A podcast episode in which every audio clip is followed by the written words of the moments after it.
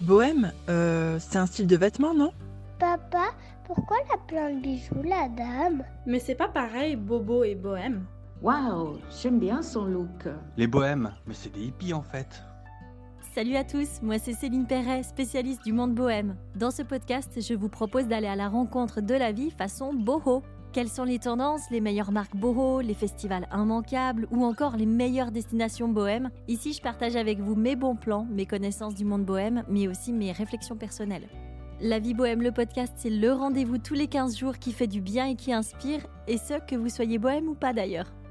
Animatrice radio et télé durant toute ma vingtaine, je suis aujourd'hui créatrice de contenu, auteure et décoratrice d'événements, le tout spécialisé, vous l'avez compris, dans le monde bohème. Tout ce que je fais est motivé par la liberté, le besoin d'évoluer et de transmettre aux autres l'envie d'oser et d'être libre. Dans ce but, je partage depuis des années ma vision de la vie et mes bons plans, avec authenticité, fraîcheur et franc-parler. Bienvenue à vous dans cet espace vivant, ce podcast qui est le vôtre, et auquel vous pouvez régulièrement participer au travers d'enregistrements interactifs. Rendez-vous sur mon Instagram Céline-du-bas Vie Bohème et sur laviebohème.fr pour en savoir plus et découvrir encore plus de contenu bohème.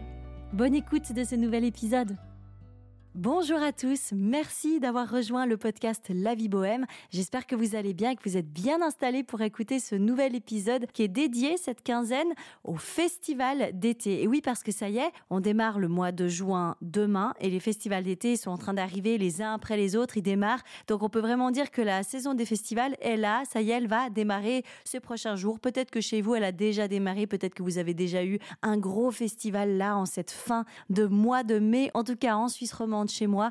Ça va démarrer là ces prochains jours, la semaine prochaine. Voilà, donc dans cet épisode, on va aborder plusieurs thèmes qui sont liés au festival. Dans un premier temps, je vais vous donner quelques infos sur les meilleurs festivals dans le monde, ceux qui valent vraiment le plus la peine d'être vécus, les plus dingues aussi. Et puis on parlera pratique, je vous donnerai quelques astuces pour vous habiller en festival, hommes, femmes, non genrés. J'ai des conseils pour tout le monde. D'ailleurs, dans cette partie mode, je vous expliquerai aussi en quoi jouer le jeu de se looker en festival peut avoir du très bon sur le plan du développement personnel et de la psychologie. Si, si, vous verrez ça. Et puis enfin, on fera ensemble une petite liste des indispensables à emporter dans votre sac quand vous partez pour un festival. Voilà, mais avant tout, je vous propose de faire un petit bond dans le temps et d'évoquer un festival absolument légendaire, l'un des premiers, le plus marquant. Il s'agit bien sûr de Woodstock. Woodstock qui a eu lieu donc en 1969, du 15 au 18 août.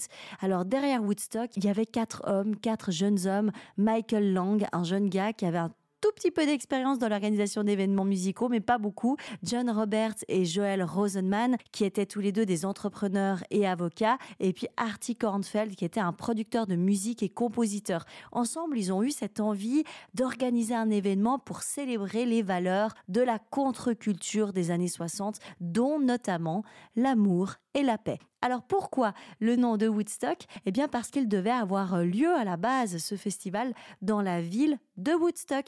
Mais finalement, les autorités n'ont pas permis l'événement et c'est dans la petite ville de Bethel, à l'est des États-Unis, sur le terrain d'infirmiers plus précisément, que l'équipe a finalement eu le droit d'organiser ce festival de musique. Sauf qu'à la base, ils s'attendaient à un, petit festival, entre guillemets, hein, en tout cas pas autant de monde. En fait, les gens sont arrivés en masse et en masse, mais vraiment, ça s'arrêtait jamais jusqu'à 400 000 personnes. 400 000 personnes, c'est le nombre de festivaliers qui se sont déplacés pour euh, venir à Woodstock. Et 400 000, bah, c'était beaucoup trop pour les organisateurs. Ils n'étaient pas du tout prêts euh, pour ça, notamment sur le plan euh, de la logistique. Au niveau des caisses, il manquait des barrières de sécurité et des milliers de festivaliers, du coup, n'ont pas payé leur billet d'entrée. Donc, face à tout ce chaos, bah, les organisateurs ont finalement abandonné l'idée de faire payer les entrées et ils ont décidé, comme ça, à l'improviste, ben, de rendre le festival gratuit. C'était une autre époque, hein, très peace and love. Hein.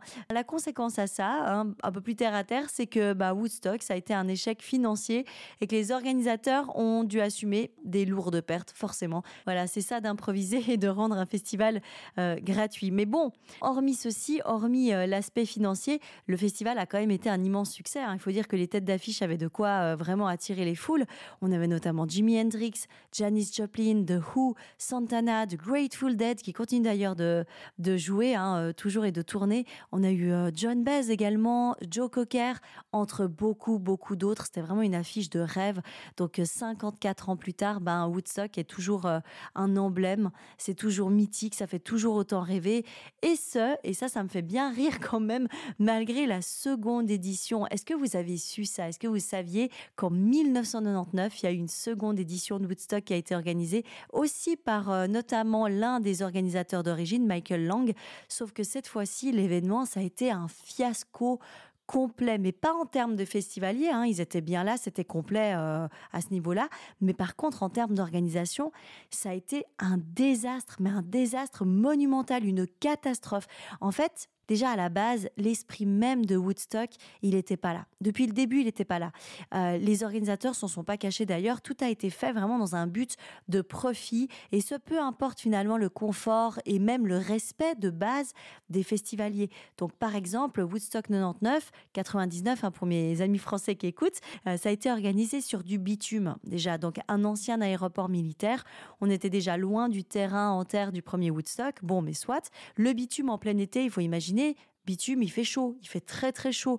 Donc déjà le premier couac, dès le premier jour de festival, les gens avaient très très chaud, ils cuisaient littéralement, il n'y avait pas assez d'eau. L'eau soi-disant qui était potable, elle était brune et elle était souillée très rapidement par des excréments, donc ça commençait vraiment très très mal. Ensuite le deuxième jour du festival, euh, bah, dès le deuxième jour en fait le, site était recouvert de déchets parce que il y avait des économies qui avaient été faites sur la société euh, qui était censée venir nettoyer le site chaque jour. Donc rien finalement n'était nettoyé et les gens se retrouvaient à déambuler dans cette sorte de poubelle géante. Ça a commencé à énerver euh, les festivaliers. D'ailleurs, il faut souligner aussi que la programmation du festival, elle était super loin de, Woodstock, de la première édition. C'était loin de réunir des festivaliers euh, dans un mood un peu peace and love comme ça, euh, parce que là, on avait en fait une programmation qui était très rock, mais vraiment rock, rock, vraiment, voire euh, hard rock, limite métal même. Donc en termes de public, on avait beaucoup d'hommes, pour beaucoup des hommes aussi qui étaient alcoolisés, qui étaient venus là dans un esprit vraiment de, pardonnez-moi l'expression, mais de se déchirer, quoi, de vraiment faire la fête sans se modérer. Donc euh, le manque d'eau, l'eau soi-disant potable qui était totalement souillée, euh, le prix ahurissant aussi des bouteilles d'eau en vente sur le site, c'était un, prix mais, mais dingo, je crois que c'était 12 euros ou 13 euros, à peu près la même chose en France suisse et en dollars, hein, puisqu'on est à peu près à 1,1 actuellement partout. Euh, voilà, enfin la, bouteille, c'était de la folie totale. Et en plus de ça, ben, les déchets partout. Un personnel de sécurité aussi qui était absolument pas formé. Il était fait de, de bénévoles amateurs, en fait, qui savaient absolument pas gérer une foule. Ben voilà, on arrive au troisième jour du festival et ce qui devait arriver arriva tout est parti en cacahuète, mais vraiment, les festivaliers ont mis le feu aux installations et à la structure du festival. Il y a eu des émeutes, ils ont tout cassé sur le site du festival. Les journalistes, les artistes ont dû évacuer. Ça a été le chaos total. Il y a eu des blessés, il y a eu des femmes agressées et violées. Ça a été vraiment terrible. Mais miraculeusement, il n'y a pas eu de mort. Et ce qui est vraiment rageant en fait dans toute cette histoire, c'est que les organisateurs n'ont jamais reconnu leur tort. Ils ont toujours tenu le même discours, même euh, lors de la dernière conférence de presse face aux journalistes. Ils ont dit voilà que tout s'était plutôt bien passé, qu'il y avait eu quelques euh, incidents isolés, mais rien de grave. Et ça c'est quand même c'est quand même dramatique et catastrophique d'avoir des organisateurs qui n'assument pas leurs euh, responsabilités. Je vous conseille de regarder le documentaire qui s'appelle Woodstock 99, 99 donc sur Netflix. Ça montre voilà comment a été organisé euh, ce festival, comment ça s'est passé euh, vraiment dans, le détail. Là, je vous ai raconté les grandes lignes, mais vous verrez le détail dans ce documentaire sur Netflix. Vous verrez, c'est vraiment ahurissant, c'est lunaire. Voilà donc pour euh, Woodstock 99, 99. Mais malgré euh, le scandale de cette édition-là de Woodstock, le monde entier finalement retient le premier, celui de 1969, qui reste et qui restera encore et pour toujours sans doute le symbole de la contre-culture des années 60 et euh, de la période hippie, peace and love des années 60. Alors quels sont les festivals qui brillent aujourd'hui tout autour du monde? Ceux qui font rêver, ceux qui font se déplacer encore les festivaliers du monde entier Il y en a quelques-uns. C'est notamment le cas de Rock in Rio au Brésil qui s'est étendu à d'autres pays tellement il avait du succès. Tomorrowland aussi en Belgique, vous en avez forcément entendu parler. C'est un festival de musique électronique qui a vraiment une renommée qui est mondiale. On a Glastonbury aussi au Royaume-Uni qui est un gros festival mythique celui-là aussi. On a le Fuji Rock Festival qui se déroule dans les montagnes du Japon, qui lui aussi est mythique et a traversé vraiment les frontières.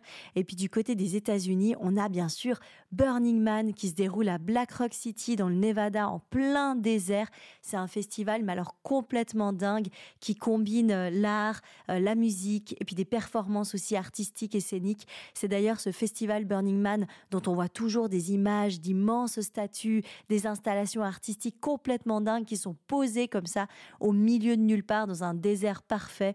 Et selon les tempêtes de sable qui arrivent d'ailleurs assez fréquemment, on a des photos qui semblent carrément être tirées de films de science-fiction tellement c'est complètement surréaliste un immanquable, vraiment Burning Man. Et c'est aussi là que les festivaliers rivalisent de créativité pour se créer des tenues toutes plus fantasmagoriques les unes euh, que les autres. Tapez Burning Man Outfit sur Pinterest si vous en avez envie. Ça vaut le détour, vous allez voir, c'est, quelque chose, euh, le, le, style de Burning Man.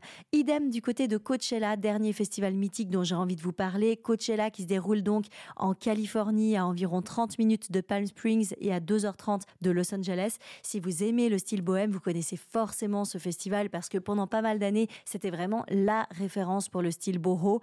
Maintenant, les festivaliers ont un petit peu changé de style. Bon, il y a toujours énormément de tenues bohèmes, hein, mais de plus en plus, on flirte avec euh, un style un peu sexy, un peu futuriste, un peu déjanté aussi légèrement à la Burning Man. Voilà, donc Coachella, si vous rêvez d'y aller, sachez que ça demande pas mal d'organisation. Je pense que vous vous en doutez. Déjà, pour ceux qui y sont jamais allés, quelques petites infos pratiques peut-être. Donc Coachella a lieu à Indio, sur un immense terrain de polo club. Indio, donc c'est une petite ville qui se situe à une demi-heure de Palm Springs. Donc si vous venez à Coachella, je vous conseille fortement d'atterrir à Los Angeles et puis de louer une voiture pour ensuite venir via l'autoroute à Palm Springs, puis à Indio.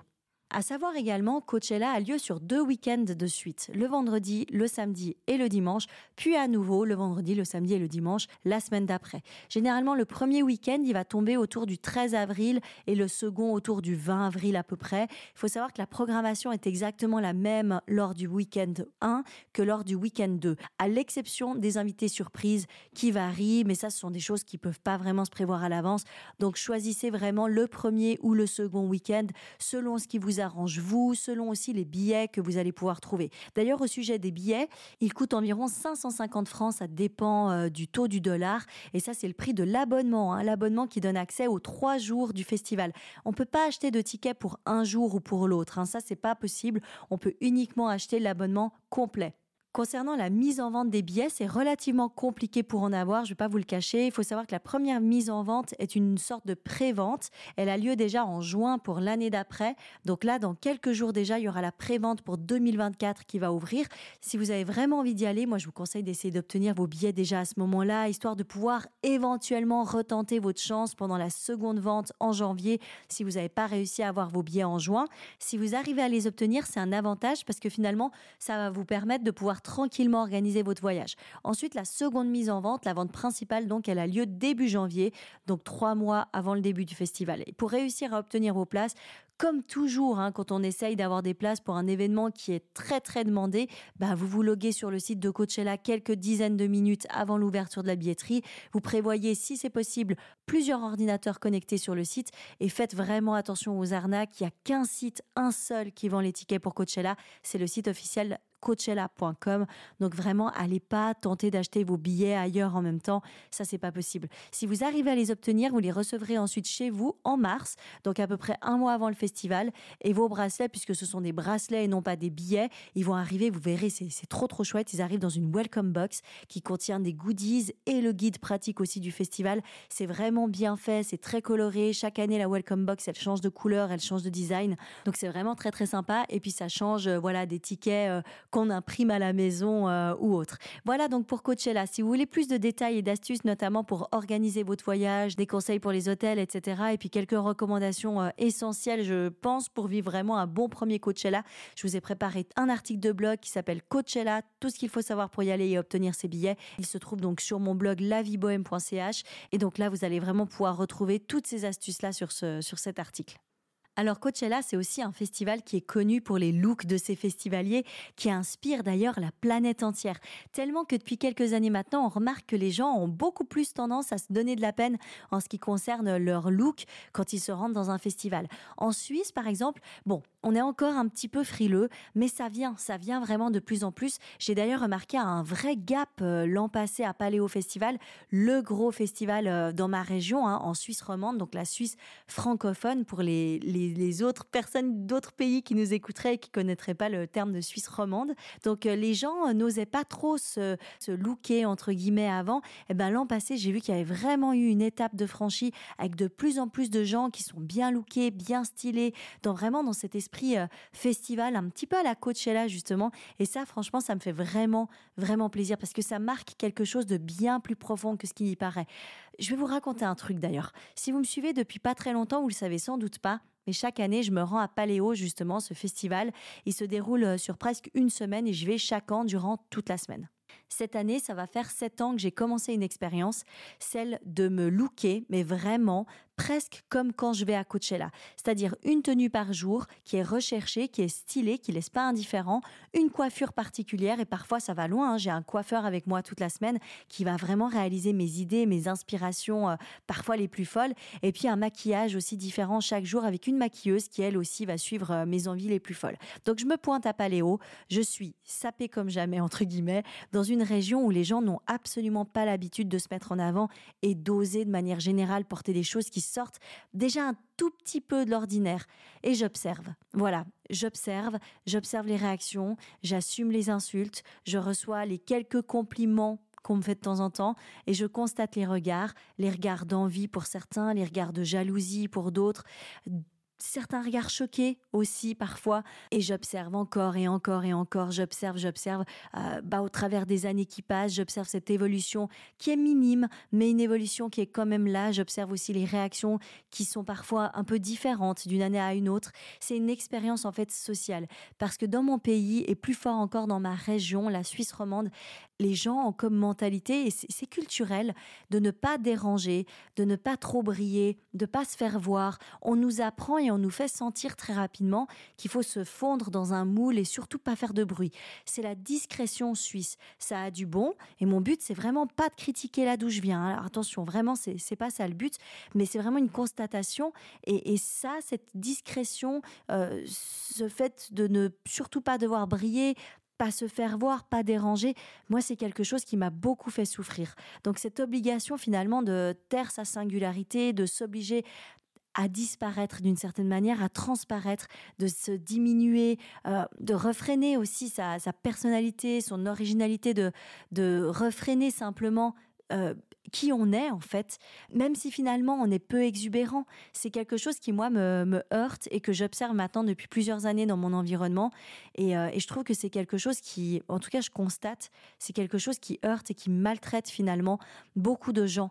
Et je peux pas vous dire le nombre de gens euh, qui suivent mon compte et qui me disent mais, mais pour tout et tout le temps, même pour une chose qui est insignifiante comme juste sortir et mettre un chapeau par exemple, j'ai tout le temps ces messages qui me disent Ah, mais j'aimerais tellement, j'aime trop, mais j'ose pas. Et ça, ça me fait mal parce que la vie, bon sang, elle est tellement courte. On n'a pas le temps de pas oser, en fait. On n'a pas le temps. Et quand c'est culturel de pas oser et que oser, ça engendre des conséquences, à savoir des regards, de la malveillance, des insultes, parfois des blablas qui sont médisants. Moi, je trouve ça assez dramatique, en fait, pour, euh, pour le développement, pour l'épanouissement personnel, je trouve ça dramatique. Alors, vous voyez, en fait, me saper pour Paléo, c'est en quelque sorte une métaphore d'une situation réelle de ce qui est de ce qui est chez moi en Romandie, de ce qui existe. Et je sais que c'est le cas aussi dans plein d'autres endroits. En France aussi, dans certains coins, on m'en a déjà parlé, euh, il y a cette prison, entre guillemets, sociétale, ce, truc de euh, il faut rester dans le moule, euh, un moule castrateur en fait, il faut pas déranger, il faut rester, il faut se fondre dans un moule. Me saper à paléo, c'est vraiment la métaphore de cet état de fait. Alors j'expérimente, j'ose, je vais au front en fait, je me fais insulter, mais je vous, mais vraiment, je sais que ça peut surprendre et euh, souvent on me le dit aussi, mais attends, tu te fais vraiment insulter parce que tu es habillée euh, bah, comme dans un festival. Et attention, j'essaye de pas être provocante, euh, je vais jamais m'habiller avec des choses vraiment trop sexy, je reste toujours voilà, dans la limite du, vraiment du décent, quoi. Mais je me prends des insultes. J'entends et, on entend ce que les gens disent. Hein. Il ne faut pas croire que parce que vous avez l'impression de chuchoter ou pas, on n'entend pas. Non, on entend ce que les gens disent. J'entends des quelles pétasses, elle se prend pour qui celle-là, elle se croit à Coachella, bah elle est moche, elle croit qu'elle est belle ou quoi? J'entends toutes ces choses-là. Et c'est plusieurs fois par jour que je les entends quand je suis lookée, stylée dans un festival. Et, en plus des remarques, des insultes, etc., j'ai aussi beaucoup tous ceux qui ont l'impression d'être un peu rigolos, qui sont un peu moqueurs comme ça et qui viennent se mettre entre l'objectif de mon mari et moi pendant qu'on va shooter les jolies photos que parfois les mêmes viennent liker d'ailleurs sur mon compte ensuite. Donc ils viennent se mettre là euh, entre l'objectif de mon mari et, moi et ils viennent m'imiter, ils viennent prendre la pause, ils viennent se foutre de moi ouvertement. Et tout ça c'est pas fun. Mais je le fais, personne m'oblige. Personne m'oblige à faire ça, personne m'oblige à, aller au front entre guillemets comme ça euh, des critiques et des remarques. Je le fais et, sans vouloir voilà me jeter des fleurs, ça demande ça demande du courage. Euh, pourquoi est-ce que je le fais? Puisque personne m'oblige.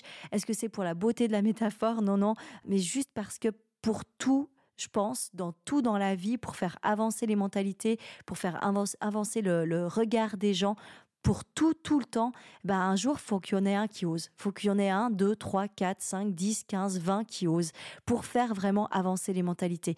Une personne, des personnes qui assument et qui montrent qu'on peut, ça a de la répercussion, ça a de l'effet. Donc, mon but, c'est pas de montrer qu'on peut se saper à paléo. Mon but, en fait, c'est de montrer qu'on peut être soi, qu'on peut se permettre de l'originalité, des choses qui vont changer, des choses dont les gens n'ont pas l'habitude ici, et puis que tout ça, bah, ça tue pas, quoi. Qu'on peut assumer, qu'on peut marcher la tête haute, qu'on peut être qui on est. Voilà pourquoi je travaille mes looks à paléo. Et l'été passé, j'ai reçu plus que jamais auparavant. J'ai reçu des messages euh, DMP sur mon Instagram, sur mon blog, de gens qui m'ont dit Hé eh, Céline, tu sais quoi, cette année, j'ai décidé d'oser. Je me suis préparé une belle tenue. Cette année, je vais mettre des paillettes sur mes joues. Euh, ou alors, euh, Céline, cette année, bah, tu sais quoi, tu m'as inspiré. J'ai osé, j'ai mis un chapeau.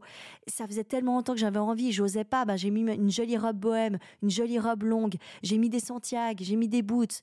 Peu importe ce que c'est avoir le courage, juste à votre échelle, de, faire quelque chose qui vous fait plaisir, que vous auriez pas osé faire avant, à force de montrer en fait qu'on peut se faire plaisir, qu'on peut s'autoriser à briller, qu'on peut oser porter des choses qui nous rendent jolies, qu'on a le droit en fait de se faire joli, qu'on a le droit de briller, de sortir un petit peu du cadre euh, de ce qu'on voit tous les jours dans nos villes et dans nos villages. Bon sens, ça c'est précieux. Je vous jure que c'est précieux et c'est une leçon pour la vie. Et ce changement, je l'ai vu l'an passé chez les festivaliers. Il est significatif du moins à Palais au Festival et c'est super beau. Et ce qui est beau aussi, c'est de vraiment prendre conscience que les festivals, c'est un terrain de jeu pour la vie. Il n'y a pas de conséquences à s'habiller d'une certaine manière. Il n'y a pas de conséquences dans un festival à oser porter un chapeau qu'on a depuis longtemps ou dont on rêvait de depuis longtemps puis qu'on n'ose pas porter dans la rue, par exemple. Euh, oser le porter à Paléo, c'est le premier pas pour ensuite oser le porter dans sa vie de tous les jours. C'est passer la barrière. C'est juste passer ça. Oser le porter à Paléo, c'est vraiment le premier pas. Là, je vous donne l'exemple du chapeau, mais en fait, mais, mais c'est pareil pour tout. Il n'est pas question en réalité d'habit, de chapeau ou quoi. en réalité, il est juste question d'une chose, c'est question d'oser. Oser être soi et ça, c'est énorme. Donc, mon message, c'est que cette année, lancez-vous le défi. Osez mettre un truc qui vous fait rêver, que vous n'osez pas mettre habituellement dans un festival d'été, peu importe quel festival c'est. Osez être ce que vous êtes. Osez incarner le personnage qui vous plaît. Je vous jure, c'est un exercice pratique vraiment pour la vie et pour votre vie de tous les jours.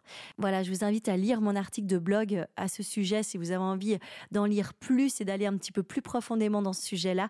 L'article s'appelle Pourquoi se looker pour un festival peut changer votre vie. Et oui, carrément, et je pèse mes mots. Vous le trouverez en homepage sur euh, laviebohème.ch. Bon alors c'est pas tout ça, mais comment on se look pour un festival? Alors j'ai quelques conseils pour vous.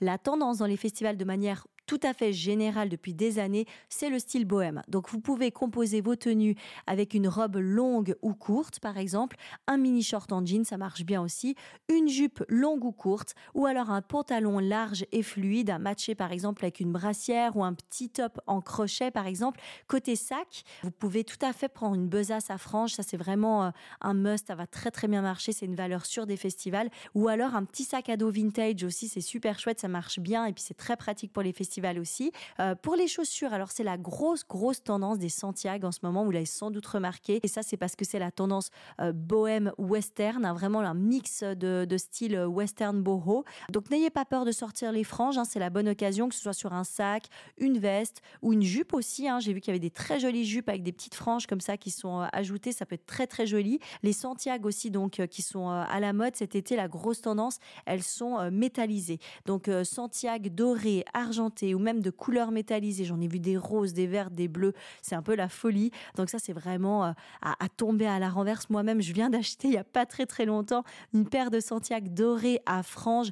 Non mais je vous dis, elles sont trop trop belles. J'ai vraiment hâte de les sortir cet été. Euh, c'est sûr, elles feront partie de mes looks cet été dans les festivals. Si vous n'êtes pas trop Santiago pour les chaussures, dans ce cas, les bottes de pluie avec une mini robe, mini jupe ou un short, ça passe toujours super bien.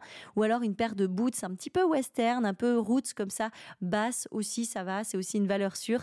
Côté accessoires, alors bon, les stars des festivals, bien sûr, ce sont les gros bijoux ethniques, les gros colliers qui ont de la personnalité. D'ailleurs, vous en trouverez plein qui sont magnifiques, qui sont faits à la main, qui sont juste idéaux pour les festivals sur mon site Biboho, être bohème en anglais, donc Biboho, B-E-B-O-H-O N'hésitez pas à aller y faire votre shopping pour les festivals. Je travaille d'ailleurs en direct avec les artisans, en plus pour mes collections. Donc on est vraiment sur quelque chose de respectueux et d'éthique. Donc bijoux ethniques côté accessoires, hein, ça c'est vraiment un must. Et puis euh, les accessoires, bah, les chapeaux, hein. les chapeaux ça aussi c'est un must. Euh, un beau chapeau en feutre avec des larges bords qui sont rigides, ça c'est vraiment super. Et puis c'est toujours, toujours, toujours une bonne idée. Vous aurez jamais faux en mettant un, un de ces chapeaux là. Ça va harmoniser la silhouette et ça donne beaucoup de beaucoup de style à une tenue. C'est vraiment, vraiment le top. Autre accessoire indispensable, celui-là, les paillettes, évidemment. Les paillettes, c'est vraiment un incontournable des festivals. Alors, soit on se les colle, comme ça, c'est des paillettes libres qu'on va se coller sur les joues ou sur les cheveux par exemple sur la raie des cheveux avec euh, du, gel à cheveux, ça tient très bien.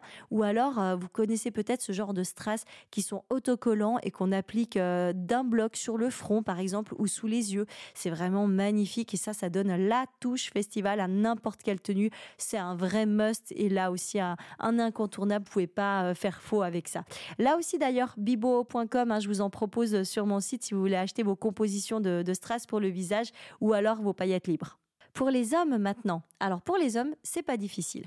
T-shirt, chemise entrouverte, short long, bandana noué sur la tête, façon pirate, ça ça marche très très bien pour les festivals ou alors un bandana que vous nouez en triangle autour du cou, le chapeau aussi. Ça, ça marche aussi euh, d'enfer pour les hommes et vraiment, ça va finaliser un look, ça va donner le, la touche classe et, et stylé à un look. Quelques bijoux ethniques, un long collier, un sautoir, quelques bracelets par exemple.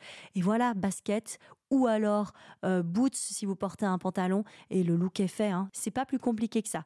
Si vous avez envie d'ailleurs de voir des images, si vous avez besoin de vous inspirer au travers de visuels, euh, je vous ai préparé un tableau Pinterest qui s'appelle Festival Style et qui regroupe plus de 270, donc 270 épingles. Vous allez le retrouver sur mon compte Pinterest Céline Lavie Bohème. Je vous mettrai bien sûr le lien direct du tableau pour simplifier un petit peu tout ça dans le texte d'info qui est lié à cette épisode. Et je vous propose de terminer cet épisode sur une petite liste des choses à prendre dans son sac quand on va en festival. Première chose à ne pas oublier, la pèlerine. Évidemment, la pèlerine, c'est vraiment l'allié euh, du festival parce que bon, on connaît les orages en été, ils peuvent être parfois très très violents, donc avoir toujours une petite pèlerine avec soi, ça peut vraiment, vraiment nous sauver. En plus de la pèlerine, prenez bien un paquet de mouchoirs. Ça aussi, c'est utile si tout à coup il n'y a plus de papier toilette quand enfin on arrive au WC. Et puis selon le festival, et euh, l'état général de ces toilettes, je vous recommande de vous procurer un go Par exemple. Alors maintenant, je sais qu'il y a d'autres marques, hein, mais moi, je connais la marque Go Girl. Il s'agit d'un petit accessoire en caoutchouc qui vous permet d'uriner debout comme un homme. Et donc, ça évite les squats aux toilettes ou alors le papier toilette posé sur l'entièreté de la cuvette. non, vraiment, ça peut être très, très pratique en festival d'avoir euh, son Go Girl, son petit accessoire comme ça pour euh, uriner debout. Autre chose à ne pas oublier, bon, ça, ça dépend si vous êtes coquette euh, ou pas, le crayon à lèvres, éventuellement le rouge à lèvres ou et le crayon noir pour les yeux parce qu'avec la chaleur, ben, tout ça, ça se fait facilement la malle. Prenez aussi toujours avec vous un pull ou un sweat pour le soir. Il peut vite faire frais également. Une bouteille aussi que vous pourrez remplir si le festival dans lequel vous allez propose des stations d'eau potable. Euh, ça, c'est pratique aussi. Et puis, c'est euh, éco-responsable hein, plutôt que d'acheter tout le temps une bouteille en plastique, puis une deuxième, puis une troisième. Non, ça, c'est pas terrible. Euh, prenez aussi, bien sûr, un gel pour vous désinfecter les mains. Indispensable, je trouve, surtout dans certains festivals. Après de passer aux toilettes, il n'y a pas forcément de savon, etc. Donc, le gel pour vous désinfecter les mains, c'est toujours pratique. Une paire de bottes aussi. Une paire de bottes de pluie, pas loin, prête à partir avec vous, éventuellement dans le coffre de la voiture. Ça, ça peut être vraiment très, très pratique en cas de, pluie ou de temps incertain. Comme ça, vous êtes sûr de, ne pas abîmer vos belles Santiago, tiens, pourquoi pas, ou vos belles baskets. D'ailleurs, la petite chose à laquelle on pense pas, si le terrain est boueux, prenez un carton ou un sac en papier que vous allez mettre dans votre pour pouvoir ensuite enlever vos bottes et les poser dessus pour éviter de salir toute la voiture. Et ouais, ça c'est un truc, euh, bon, on n'y pense pas toujours, on fait l'erreur généralement une fois, puis généralement on la fait pas deux fois, mais ça va de pair aussi avec euh, la, la, paire de chaussures de rechange, bien sûr, pour pouvoir enlever vos bottes, certes, mais quand même ensuite pouvoir conduire euh, avec des chaussures aux pieds. Voilà pour les indispensables. J'espère que j'oublie rien, mais là, il me semble que vous avez à peu près euh, les, euh, les, petites choses les plus importantes euh, à avoir avec vous. Voilà, bah, chers tous, on arrive déjà au bout de ce podcast. Je vous remercie de tout cœur de m'avoir écouté. N'hésitez pas à noter le podcast s'il vous a plu. Et puis, je vous propose de nous retrouver dans deux semaines pour un nouvel épisode. D'ici là, bah, prenez soin de vous. Osez être l'humain singulier et riche que vous êtes. Ça, je vous le dirai jamais assez. Osez, on n'a pas le temps. Euh, la vie, c'est maintenant. C'est maintenant, c'est pas demain. Donc, osez être qui vous êtes. Je vous embrasse super fort et je vous dis à bientôt. Ciao tout le monde.